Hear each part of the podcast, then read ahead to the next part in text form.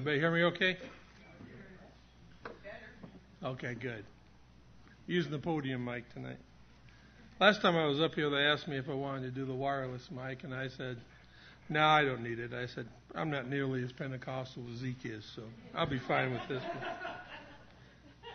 Actually, I've heard it said that uh, if Zeke can't walk, Zeke can't talk. But I don't know if that's true or not. I've just heard it said. Don't tell him I told you that, though. For those of you who don't know me, my name is Mark Matthews. I want to. Hi.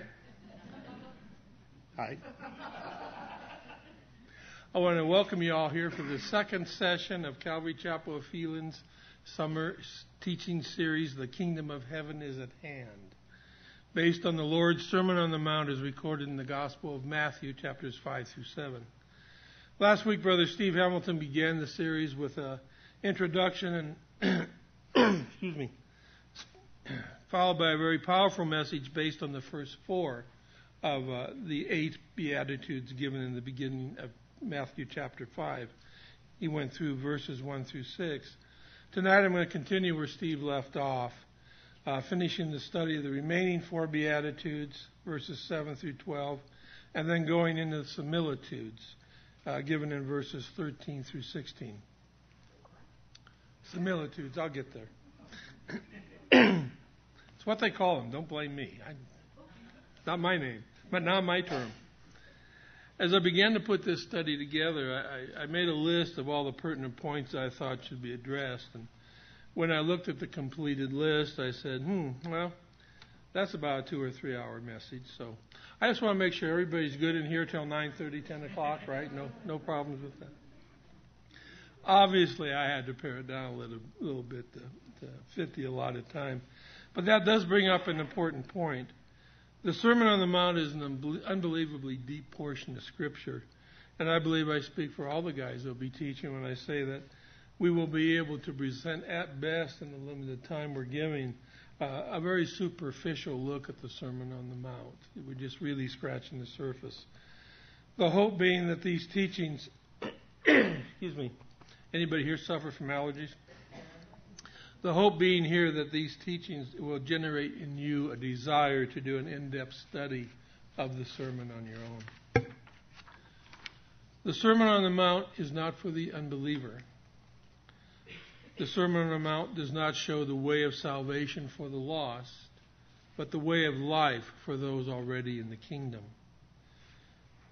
It puts forth the foundational principles of the church. This is a, a teaching to disciples who already believe. It is a true evaluation of self, not in the light of man, but in the light of God. Through this sermon, Jesus lays out the foundational principles upon which the kingdom of heaven in the form of the church is founded. Proverbs 29:18 says, "Where there is no vision, the people perish." The Sermon on the Mount is the Lord's vision for His church. It is the Lord's instructions as to how the church is to present itself to the world. The believer's actions are what determines how the church is perceived in the world. And how the church is perceived in the world is how the Lord is perceived in the world because we represent the Lord to the world. We put a face on it. Jesus expects his followers to understand and apply these moral principles to their lives. They deal with thoughts and motives as well as with actions. All the character traits listed in the Beatitudes should be marks and goals for which all Christians strive. I also believe that the principles found in the Sermon on the Mount will be the principles that govern in the millennial kingdom where sin is controlled but not eliminated. I also believe that we in the church will be those who enforce those principles in that kingdom. And while the Sermon on the Mount lays the foundation for the church, the Beatitudes lay the foundation for the Sermon on the Mount. If you would, please turn in your Bibles to Matthew chapter 5. After hearing a sermon on Matthew chapter 5, a young man asked his pastor, he said, Pastor, may I ask you a question? And the pastor said, Sure, son. Ask whatever you ask, and I'll, I'll answer it if I know the answer. He said, Pastor, what exactly is the Beatitude? His pastor responded. He said, Son, a Beatitude, be the attitude we best all be having. and there's a lot of truth in that. The word beatitude simply means blessing or blessed. And I like the definition used in the Amplified Bible. Steve used this last week, and I like it. And, you know, I think Zeke's kind of got several of us hooked on this Amplified Bible now. It's really pretty good. And I'm actually using it for my devotional uh, reading this year. But this is the definition used in the Amplified Bible. It says, To be blessed is to be happy, to be envied, to be spiritually prosperous with life joy and satisfaction in God's favor and salvation, regardless of your outward condition. I think that's a great definition. These blessings belong to the faithful only. And as we will see as we get through this whole sermon, the way to heavenly happiness is in direct contrast to the world's ways. Starting in verse 1 says, And seeing the multitudes, he went up on a mountain. And when he was seated, his disciples came to him. Then he opened his mouth and he taught them. Now imagine the scene here in your mind. Put yourself in this picture. You're following the Lord and the disciples. You're in this multitude. Uh, it's just blue sky, green grass, soft breeze. You see the Lord sit down on the hill and he begins to teach his disciples. You decide to sit down at his feet and listen. You gaze upon his gentle and kind face. And the, the crowd hushes, and you hear these words come out through the stillness of the moment, saying this Blessed are the poor in spirit, for theirs is the kingdom of heaven. Blessed are those who mourn, for they shall be comforted. Blessed are the meek, for they shall inherit the earth. Blessed are those who hunger and thirst for righteousness for they shall be filled. Blessed are the merciful, for they shall obtain mercy. Blessed are the pure in heart, for they shall see God. Blessed are the peacemakers, for they shall be called sons of God. Blessed are those who are persecuted for righteousness' sake, for theirs is the kingdom of heaven. Blessed are you when they revile and persecute you, and say all kinds of evil against you falsely for my sake. Rejoice and be exceedingly glad, for great is your reward in heaven, for so they persecuted the prophets who were before you. You are the salt of the earth. But if the salt loses its flavor, how shall it be seasoned? It is then good for nothing but to be thrown out and trampled underfoot of men. You are the light of the world. A city that is set on a hill cannot be hidden. Nor do they light a lamp and put it under a basket, but on a lampstand, and it gives light to all who are in the house. Let your light so shine before men that they may see your good works and glorify your Father in heaven. Let's pray. Father, as we now attempt to study and learn these Beatitudes and similitudes, we ask that you go before us, opening our hearts and our minds so that we, we may receive the message and the vision that you have for us in these scriptures. Lord, please guide my words, and may only your truth, according to your heart, come forth. In Jesus' name, amen. The first four Beatitudes. Blessed are the poor in spirit, for theirs is the kingdom of heaven. Blessed are those who mourn, for they shall be comforted. Blessed are the meek, for they shall inherit the earth. Blessed are those who hunger and thirst for righteousness, for they shall be filled. Steve did a great job covering the first four of the Beatitudes last week, so I'm just going to do a light recap on them to refresh our memories. These first four of the Beatitudes deal with the internal characteristics of the believer, with verse 3 being the key, not only to these primary verses, but I believe to the whole Sermon on the Mount. Verse 3 Blessed are the poor in spirit, the spiritually bankrupt. This is the key.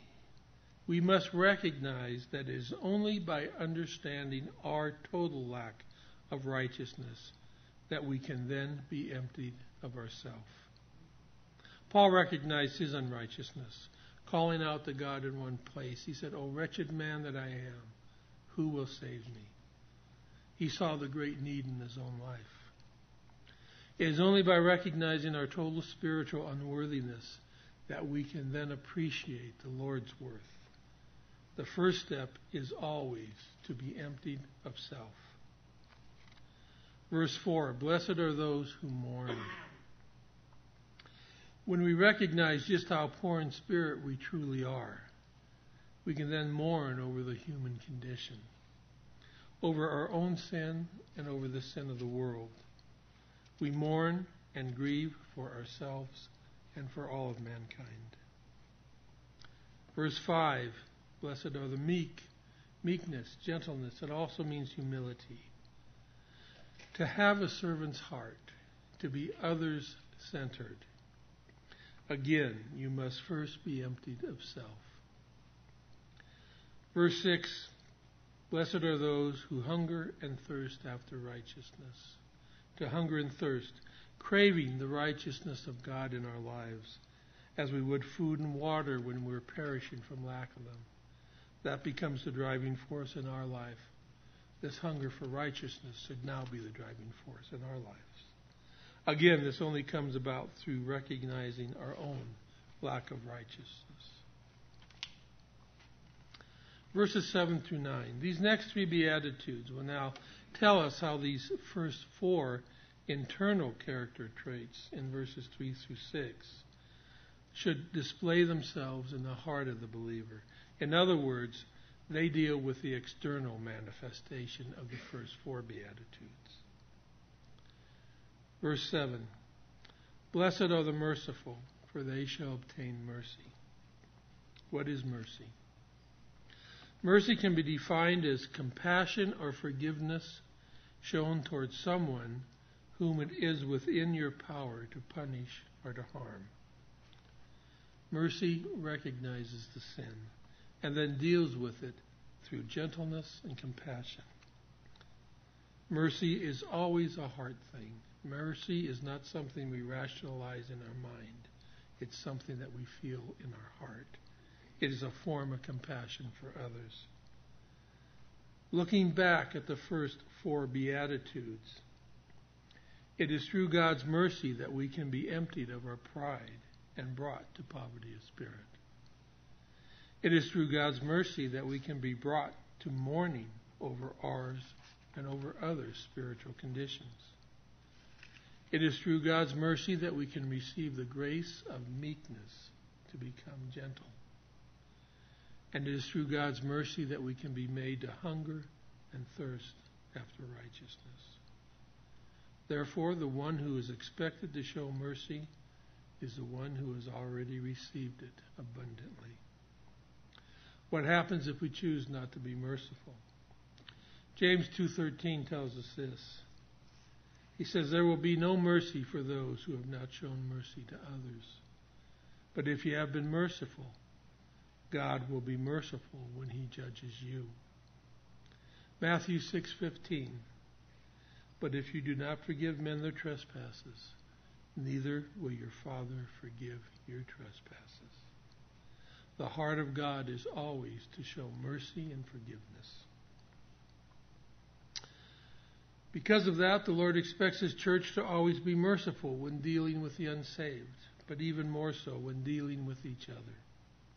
God has shown great mercy to us, therefore, He requires us that in turn we show great mercy to others. This is God's heart, and it must be our heart also. And this is not optional. None of these Beatitudes are optional. Verse 8 Blessed are the pure in heart, for they shall see God.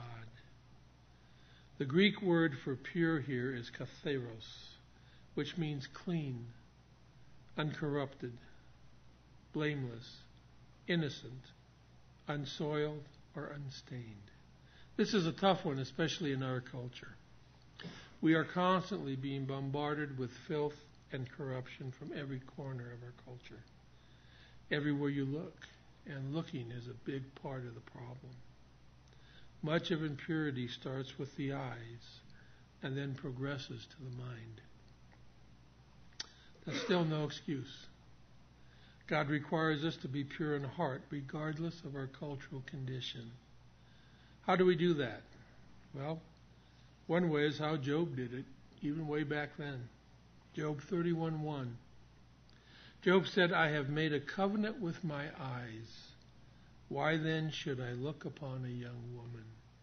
Job was a married man, and he made a covenant with himself that he was not going to look upon another woman. So we make a covenant with your eyes. And today it's not just men who need to make that covenant. More and more, sexual content and pornography is being aimed at the ladies.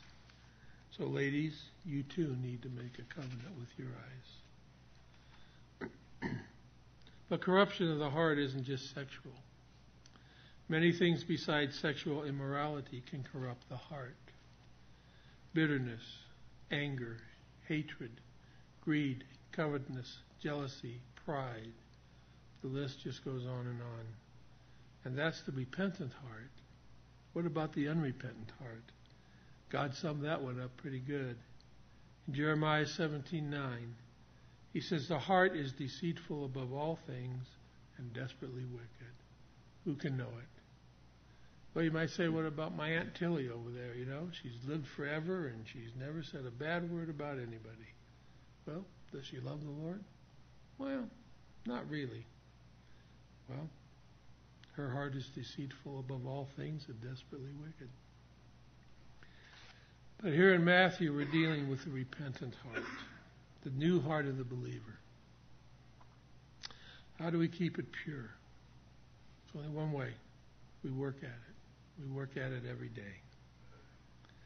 All these things require our conscious effort on a daily basis, sometimes an hourly basis, sometimes minute by minute. We need to replace impure thoughts with pure thoughts, and we do that by focusing on the Lord and on His Word. In Philippians 4 8, Paul gives us a little help in keeping our minds pure.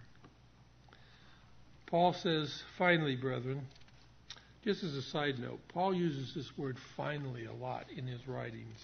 You can do a whole Bible study just finding out where Paul said finally and seeing what he said.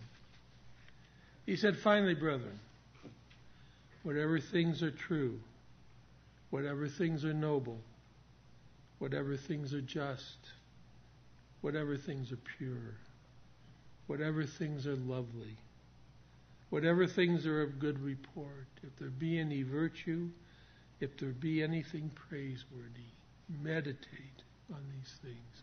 There's the word, meditate. What do we meditate on? What do we think about? What do we do when we're driving to work? We've got all those long hours. What do we think about? What do we meditate on?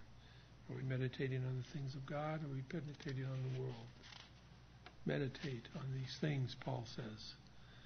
We keep our minds pure simply by keeping impure things out of it. That takes determination and effort on our part. And that can only be achieved if we truly desire it to be achieved. It all comes down to our will. One commentator said this. He said the pure can have greater intimacy with God, not because they have earned it, but because they are simply more interested in the things of God. What are we interested in? That new promotion? That lady next door that's giving me the come hither look? That guy at work who's showering me with attention with my husband doesn't? What are we interested in? Well, if we're interested in God, God promises to reward that interest. He said, Blessed are the pure in heart, for they shall see God. I love that one. I love this one. This is a good one. If we make the effort, God says He will reward us with the greatest blessing ever we will see God face to face. Now there's something to sit and meditate upon. That is something man has been longing for since the fall of man. In Job, which is probably the earliest of the biblical writings, Job said this in 19, uh, Job 19:25 and 26. He says, "For I know that my Redeemer lives, and he shall stand at last upon the earth. And after my skin is destroyed, this I know." I love this. Job said, "This I know." Job was convinced of this. this was not something Job hoped for. He says, This I know, that in my flesh I shall see God. What greater blessing can there be but to see our beloved Savior face to face? In 1 John 3 2, John tells us this. He says, Beloved, now we are children of God, and it has not yet been revealed what we shall be. But we know that when he is revealed, we shall be like him, for we shall see him as he is. The pure in heart shall see God. Verse 9. Blessed are the peacemakers, for they shall be called sons of God. Peace is one of the fruits of the Spirit, and the only one specifically mentioned in the Beatitudes. Galatians 5 22 and 23 gives us the fruits of the Spirit. Excuse me. 522 says, But the fruit of the Spirit is love, joy, peace, long suffering, kindness, goodness, faithfulness, gentleness, and self control. Now, some do equate uh, meekness with goodness and gentleness, but peace is the only one that's specifically mentioned. In Hebrews 12:14, the writer tells us, pursue peace with all people. And in John, uh, I'm sorry, James 3:18 says, "Now the fruit of, the, of righteousness is sown in peace by those who make peace." And Matthew 5:44 and 45. He says, "But I say to you, love your enemies, bless those who curse you, do good to those who hate you." and pray for those who spitefully use you and persecute you, that you may be the sons of your Father in heaven, that we may be called the sons of God. For the unbeliever, peace is probably the most elusive thing in the world for them to find. We have all heard stories of extremely rich people commenting that if they could just find something that could bring them peace, from the chaos and confusion and pain and grief and suffering and loneliness and empty, emptiness and the misery that is their life. Does that sound like the unbeliever's life? That sounded like my life before I became a believer. They said if we could just find that, they would be willing to give all that they have to attain it. And the amazing thing is, they can have it for free. All they have to do is ask for it. For the unsaved, true peace can only be found in Christ. Therefore, the church must be the peacemaker in the world. Romans 5:1 says, "Therefore, having been justified by faith, we have peace with God through our Lord Jesus Christ."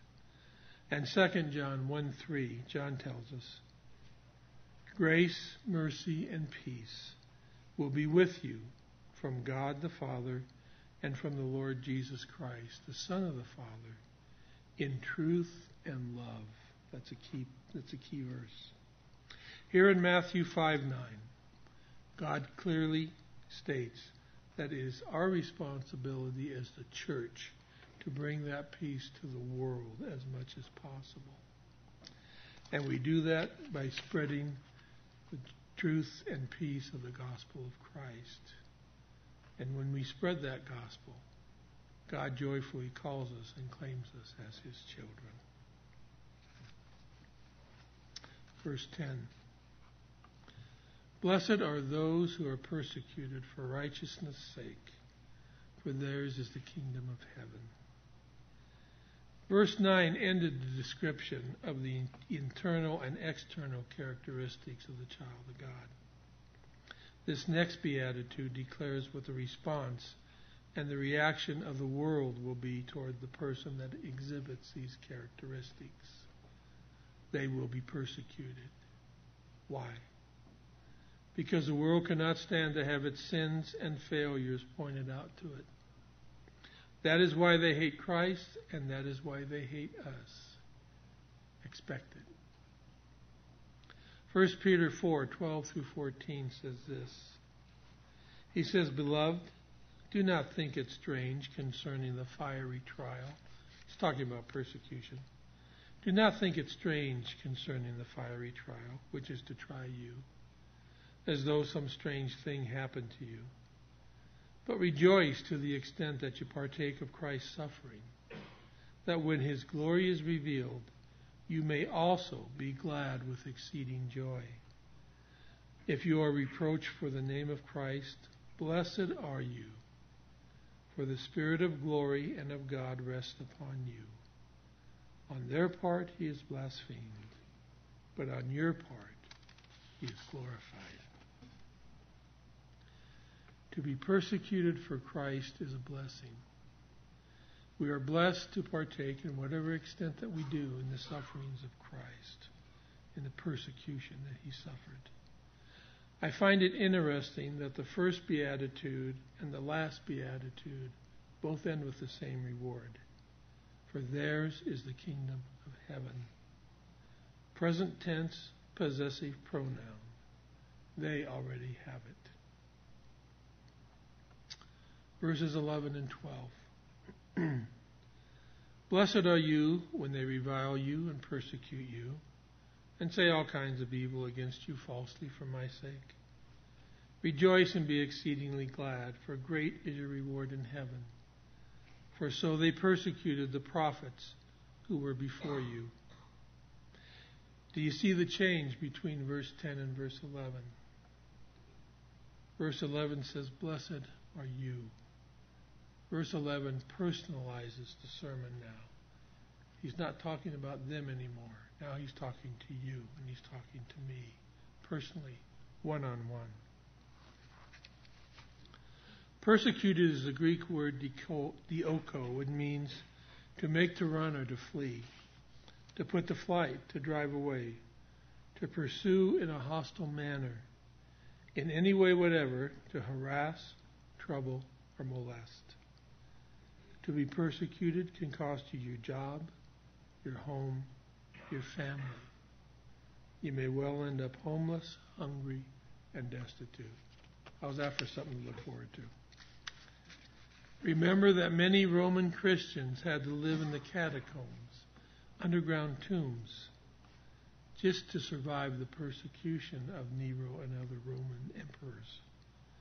Persecution can result in physical or psychological abuse, torture, and in extreme cases, death.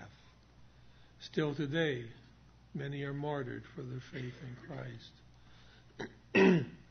As we sit here in this nice air conditioned building, brothers and sisters throughout the world are being imprisoned, tortured, and murdered for their faith in Christ. That's also something else we should meditate upon. Persecution is not something to be sought, but neither is it something to be feared. The upside is, if we suffer with Christ, we will also be glorified with Christ. Romans 8:16 and 17 says this. Paul says the Spirit himself bears witness with our spirit that we are children of God. And if children, then heirs, heirs of God and joint heirs with Christ. If, there's two ifs in this, if indeed we suffer with him, that we may also be glorified together. And the only reason that we can partake of Christ's suffering at all is because he chose to partake of our humanity. And that's another thing to sit and meditate upon. The question for us individually is how far are we prepared to go as a church? How committed are we to the gospel? Paul was totally committed to the gospel of Christ. Philippians 1:21 Paul said this, he said for me to live is Christ and to die is gain. I believe the Lord expects the same level of commitment from each one of us as well. Doesn't matter how young you are, doesn't matter how old you are. Doesn't matter if you're male, doesn't matter if you're female. Doesn't matter if you're rich, doesn't matter if you're poor, doesn't matter if you're well, doesn't matter if you're sick. Each he expects this from each one of us, this level of commitment. Are we prepared for that? A question that we need to ask ourselves. And again, remember, this is a self examination. But if we are prepared, then verse 12 tells us to rejoice and be exceedingly glad, for great is your reward in heaven. If persecution comes, embrace it. The Lord will reward us greatly for our faith. That's the end of the Beatitudes. Now we'll tackle the similitudes. What is a similitude? Judy asked. It is defined as a person or thing that is like or the match or counterpart of another thing. Perfectly clear? Everybody got that one? In other words, something that is similar to something else. Why didn't they just say that? So, why do they call these the similitudes? Because they are similar to Beatitudes, but not quite the same. In the similitudes, we have a functional definition and description of the believers, along with their influence on the world. Their function and their influence is what this is talking about. It is not so much that they are poor in spirit, though they are, but that they are the salt of the earth. It's not so much that they are merciful and pure in heart, which they are, but it is that they are the light of the world. Salt and light. Both these are functions that the church is required to perform in the world. Verse 13. You are the salt of the earth, but if the salt loses its flavor, how shall it be seasoned? It is then good for nothing but to be thrown out and trampled underfoot by men. Salt has various functions in the Bible, just like it does in real life. And not in real life, in life. The Bible is real life. In this context, it is being utilized as both a seasoning and a purifier. Salt influences what it comes into contact with. That's what the Lord is telling us we need to do. We need to influence what we come into contact with. Only corrupted salt, salt that has impurities in it, loses its flavor or strength. Pure salt never will. The Lord is telling us that we must never lose our pure flavor by being corrupted by the world, that we are to keep ourselves pure. Blessed are the pure in heart. To lose our saltiness means that we stop restraining evil and purifying the world. It means that we become just like the world. And if we get to that point, then we are utterly useless in influencing anything in the world. Eventually, the world will be without the restraint of the church. And when that happens, as we all know, then literally all hell really will break loose on the earth. But as long as we, the church, are in the world, we restrain that evil. Verses 14 through 16. You are the light of the world. A city that is set on a hill cannot be hidden. Nor do they light a lamp and put it under a basket, but on a lampstand, and it gives light to all who are in the house. Let your light so shine before men that they may see your good works and glorify your Father in heaven. Our next function, we're to be light to the world. Another question to ask ourselves is my light shining brightly? Again, remember, this is a self examination. One way as the church that we shine the light to the world is through good works, which put the focus on the Lord. establishing things such as orphanages, soup kitchens, food pantries, disaster relief ministries. All these demonstrate good works to the world while glorifying the Lord in the process. When disaster strikes, the church should always be the first one there to help, and we usually are. But each of us as individuals are called to shine the light of the Lord as well. How do we do that? I think that probably the best way to do that is simply through love. God expects us to always show love, to show love to the lost, to the homeless, to the poor and needy, to the widow and orphan. Remember the book of James. To those in bondage to drugs or alcohol or to abhorrent lifestyles. To our enemies to those who persecute us, to those who abuse us and torture us, and yes, to those who would kill us. Can we do that? Are we willing? If we're not, maybe we shouldn't call ourselves Christians. Christ was certainly willing to do that. But most of all, we're to show love to each other. John 13 excuse me, John 13:35.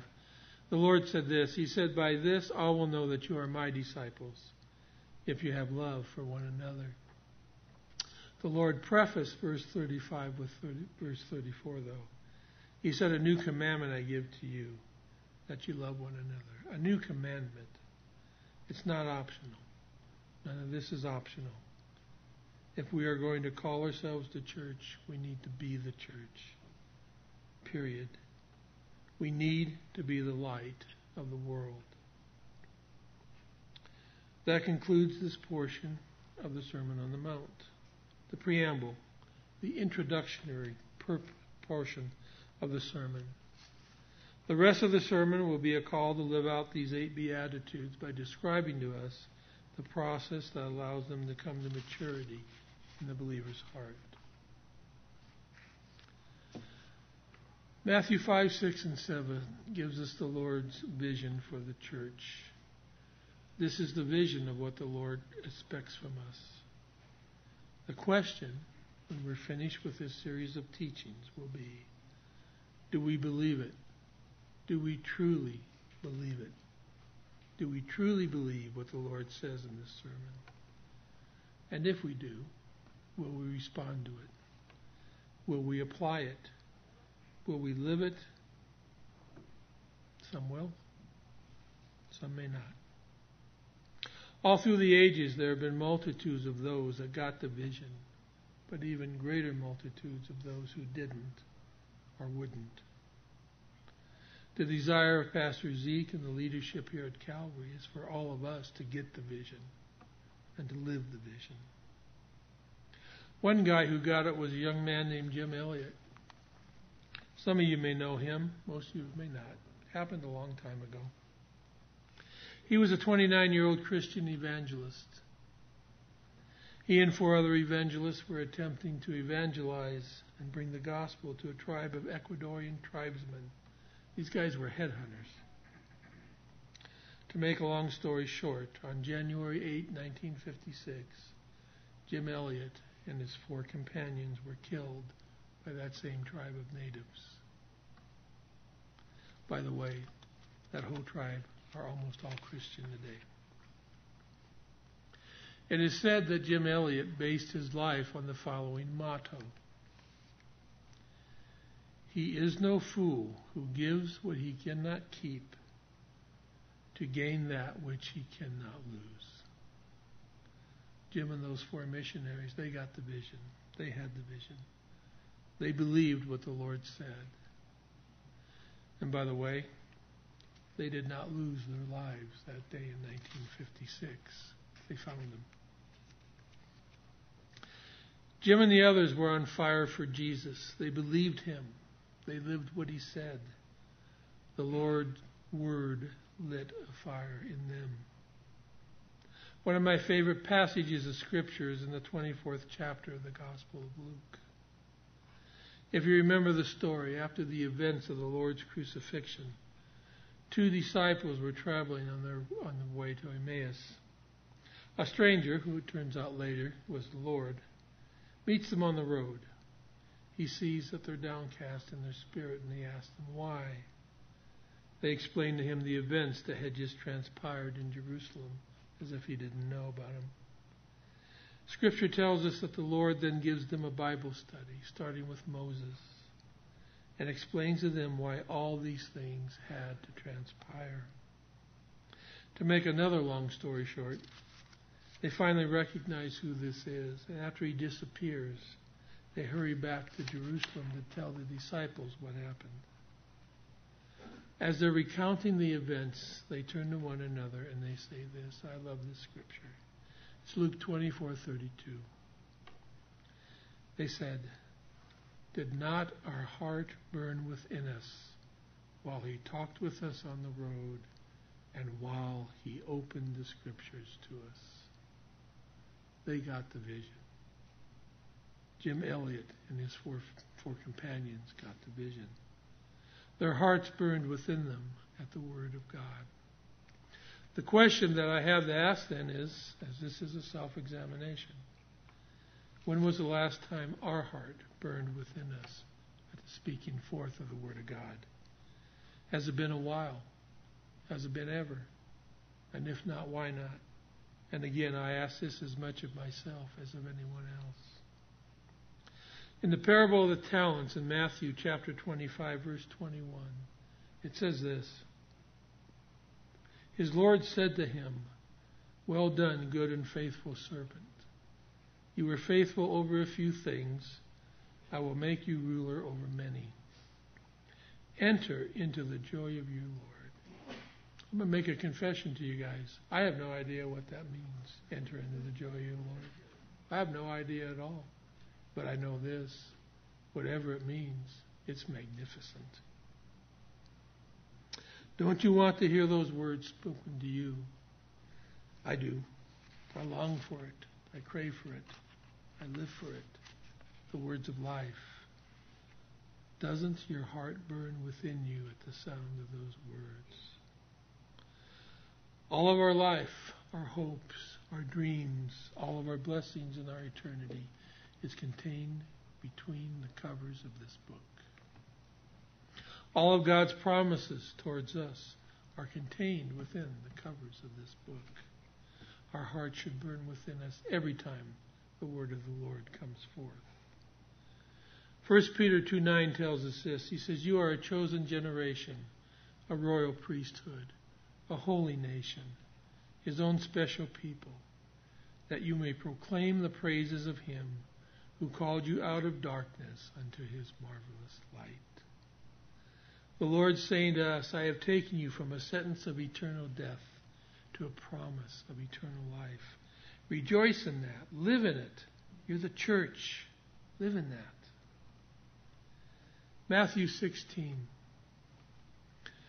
Peter made that great declaration after the Lord asked him.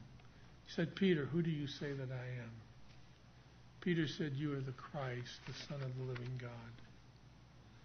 The Lord said, Peter, upon this rock I will build my church. Was he talking about Peter? No. He was talking about the great truth that Peter had just uttered.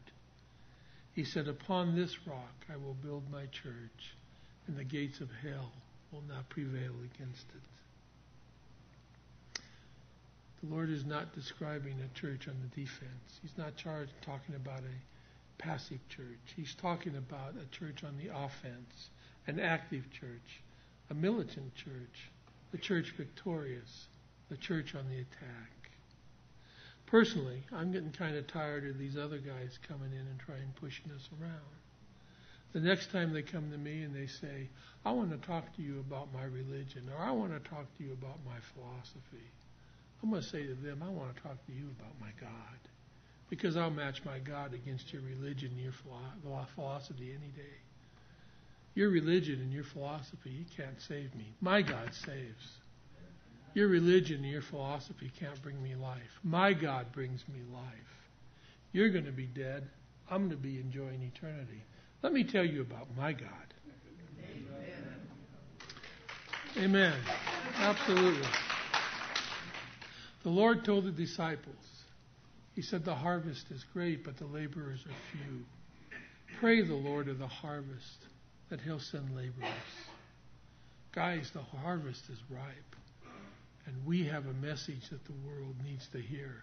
And that message is the gospel of Jesus Christ.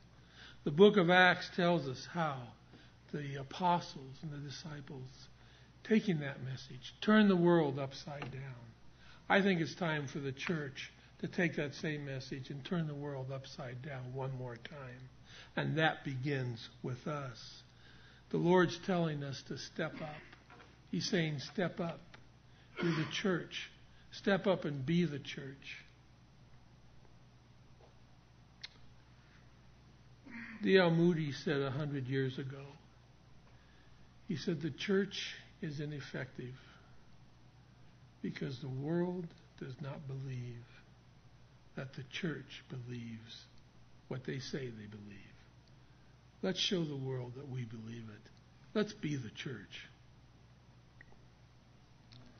One more thing. Don't ever apologize for what you believe.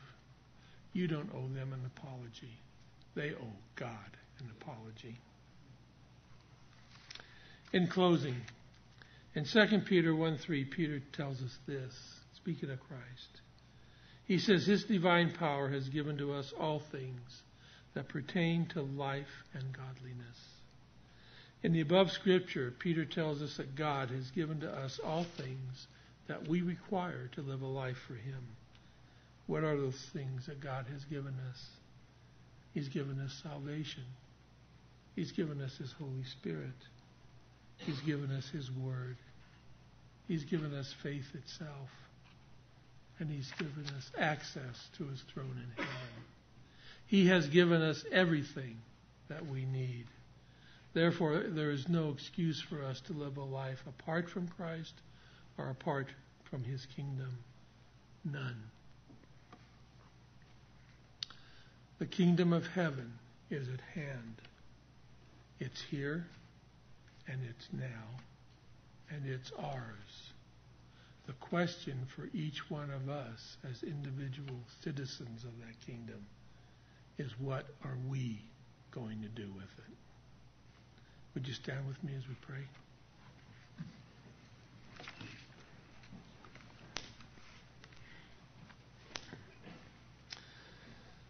Lord, we thank you for the vision that you have given to us as your church a vision of what we are to be in this world.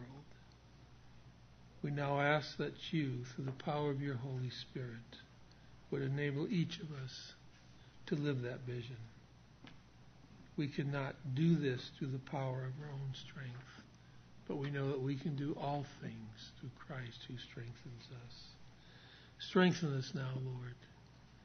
Strengthen us to live lives according to your vision and according to your will. We ask this in the name of our precious Lord and Savior, Jesus Christ. Amen. Next week, Gary Poor will continue in the Sermon on the Mount.